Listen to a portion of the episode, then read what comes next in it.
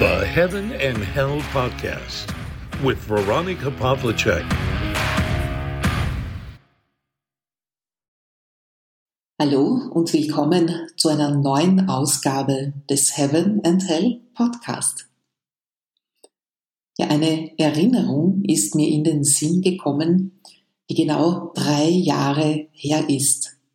Das Datum ist unvergesslich. zwanzigster dritter zweitausendzwanzig. Zu dieser Zeit habe ich unweit des Karlsplatzes in der Wiener Innenstadt gewohnt und ich bin bei der Tür hinausgegangen. Es war schon warme Frühlingssonne und ich bin über den Karlsplatz spaziert. Ich kann mich erinnern, dass ich mich über die schönen rotblühenden Tulpen in den Beeten gefreut habe. Aber irgendetwas war anders. Die Stimmung war irgendwie bedrohlich. Ich kann das gar nicht anders ausdrücken. Ja, vielleicht das erste Mal, dass ich das Wort dystopisch verwenden möchte, wie eine düstere Zukunftsvision. Es waren Kinder auf den Spielplätzen, es waren Menschen auf den Bänken im Park, die die Sonne genossen haben und sich unterhalten haben, aber es war trotzdem anders. Als ich zum Supermarkt gehen wollte, ist mir das erste Polizeiauto aufgefallen und dann waren es mehrere, eigentlich bei jedem Ausgang des Platzes, rund um den Platz verteilt, einige Polizeiautos und auf diesen Autos waren Lautsprecher. Und aus den Lautsprechern kam die Durchsage, dass der Aufenthalt auf öffentlichen Plätzen ab sofort verboten ist. Ja, das war der Beginn des ersten Lockdowns. Ich glaube, der ist sogar schon einige Tage vorher ausgerufen worden, aber das hat noch niemand so wirklich ernst genommen. Die Leute haben das schöne Wetter genossen und sind ihren Geschäften nachgegangen, wie immer. Aber dann wusste man, dass es ernst war. Und ich habe so etwas noch nie erlebt gehabt, es ist mir wirklich bedrohlich vorgekommen. Ich bin dann nur schnell in die U-Bahn-Unterführung zur Bäckerei gegangen, habe Brot und Milch gekauft und ein bisschen Gebäck, wo ich mir gedacht habe, das kann ich einfrieren, wer weiß, was passiert, wann ich wieder auf die Straße darf, und bin dann unverrichteter Dinge wieder in die sicheren vier Wände zurückgegangen. Ich habe mich aber überhaupt nicht sicher gefühlt. Es war so ein seltsames Szenario wie in einem Science-Fiction-Film. Ich war ja während meiner journalistischen Karriere ja auch viele Jahre als Filmredakteurin tätig.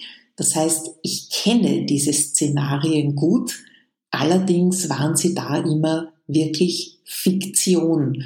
Und jetzt habe ich das erstmals in der Realität erlebt, dass Menschen von den Plätzen vertrieben wurden und dazu aufgefordert wurden, die öffentlichen Flächen zu verlassen und mehr oder weniger nach Hause zu gehen und sich dort einzusperren.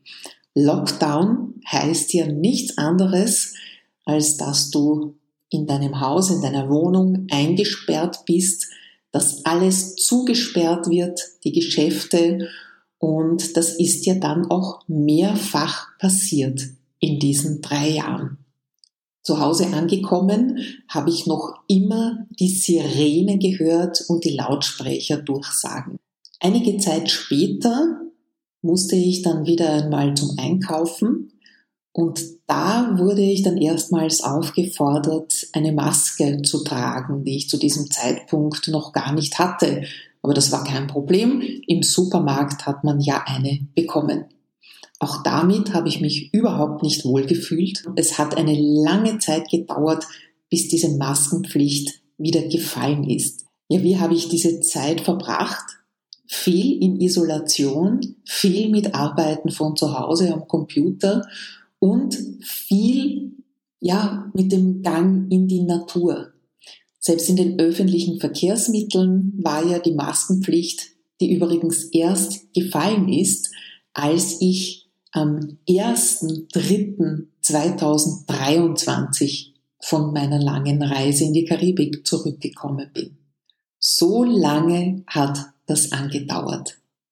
Und ich kann mich noch erinnern, viele haben ja gesagt, sie beugen sich dem nicht, der Maskenpflicht.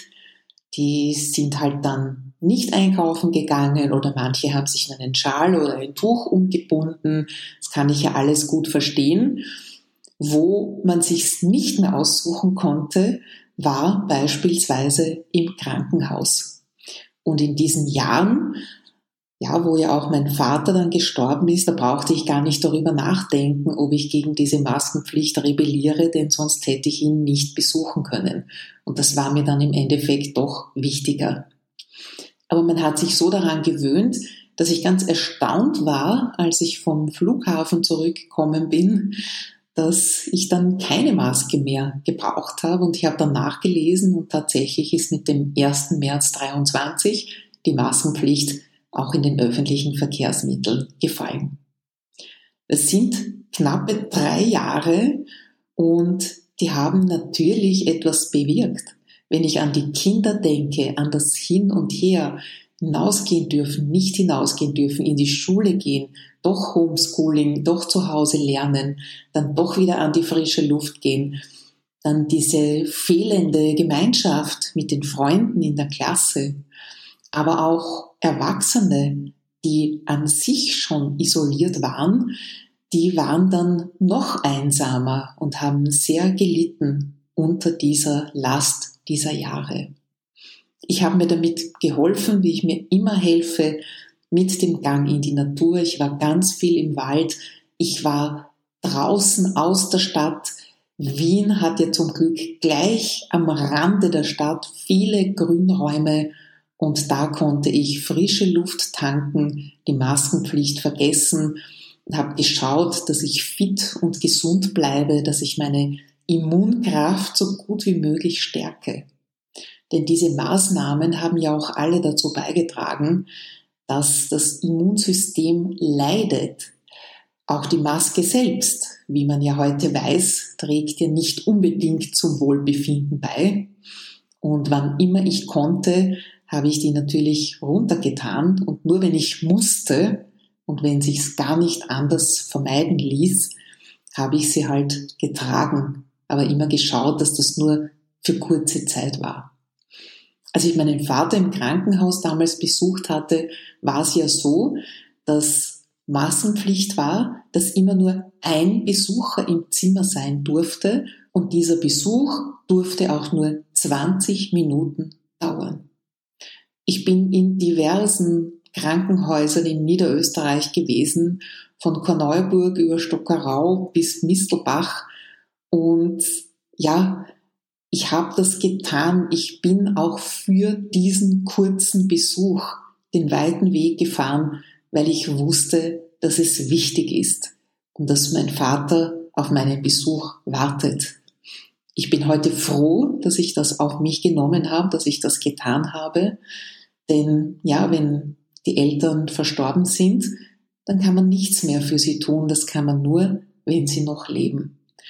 Ja, das hat die ganze Situation noch verschärft und ich musste auch mit den öffentlichen Verkehrsmitteln fahren, wenn ich ihn besuchen gekommen bin im Weinviertel und es war keine einfache Zeit. Das Geschäft ist auch weggebrochen. Man durfte ja Menschen teilweise nicht eins zu eins in einer Praxis begleiten, beraten. Manche haben sich aber dem Online verschlossen und verwehrt, was ich auch verstehen kann. Es ist vieles zum Erliegen gekommen. Und es ist nicht einfach, hier bei Sinnen zu bleiben, wach zu bleiben im wahrsten Sinn des Wortes und auch zu durchschauen, was hier mit uns gemacht wurde. Ich habe schon das Gefühl, dass das auch ein Testballon war, was man den Menschen alles aufbürden kann und wie lange es dauert, bis sie sich wehren. Jetzt ist es vorbei, aber man weiß ja nicht, was kommt als nächstes. Vielleicht ist es nur die Ruhe vor dem Sturm und es hat ja im Endeffekt lange genug gedauert, bis diese Maßnahmen gefallen sind. Im Übrigen hat es auch so lange gedauert, bis ich reisen konnte, bis ich meine Fernreise unternehmen konnte, denn auch da durfte man geraume Zeit nur mit einem vollständigen Impfpass reisen. Das habe ich wiederum abgelehnt und bin mit meinem Freund einer Meinung gewesen, entweder wir sehen uns in Gesundheit wieder, so wie wir das für uns entscheiden, oder eben nicht mehr. Niemand wollte sich für den anderen in Gefahr bringen. Und auch das ist ein Zeichen von Liebe, auch wenn es viele nicht verstehen mögen. Ich habe das ausgesessen, auch ich hatte schon meinen Impftermin im Postkasten und als ich ihn nicht wahrgenommen hatte, weil ich ja glaube, dass es eine höchst persönliche Entscheidung ist über den eigenen Körper, hatte ich auch schon die Strafandrohung.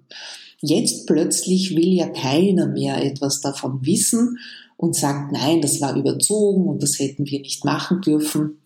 Ich kann euch nur empfehlen, hört da wirklich auf euch und wenn ihr Widerstand bekommt, dann haltet den aus. Wir sehen es ja, was teilweise passiert ist. Keiner will schuld sein. Die entsprechenden Pharmafirmen haben sich per Vertrag komplett ihrer Verantwortung entzogen. Und ja, ich kann nur beten für die Menschen, die das auf sich genommen haben, die jetzt vielleicht an den Folgen leiden. Und ich kann es aber auch verstehen, dass sie es getan haben, denn manche waren ja wirklich in der Gefahr, auch ihren Job zu verlieren. Ich für mich bin froh, dass ich so entschieden habe. Ich hatte auch die Wahl. Ich bin nur für mich selbst verantwortlich. Ich bin selbstständig. Ich bin meine eigene Chefin. Ja, dass das Geschäft eingebrochen ist eine Zeit lang, auch das habe ich gerne in Kauf genommen. Ich bin froh, dass das jetzt vorbei ist, aber ich traue dem Frieden nicht so ganz, denn ich glaube, dass uns noch einiges bevorstehen wird. Und ja, ich möchte ja nicht sagen, dass das erst der Anfang war, aber ich bin versucht, es zu sagen, weil ein Teil von mir glaubt, dass es so sein könnte. Ich wünsche dir viel Kraft. Ich finde sie wie immer auch im Gebet. Ich glaube ganz fest, dass wir beschützt sind, dass wenn wir das Richtige tun, wenn wir die richtigen Entscheidungen treffen, dass uns nichts geschehen kann. Und selbst wenn, wird Gott, der Vater, über uns wachen und auf uns achten. Denn die Science Fiction ist keine mehr. Es ist Realität geworden und wir müssen darauf achten, dass wir durch und durch Mensch bleiben. Jetzt mehr denn je.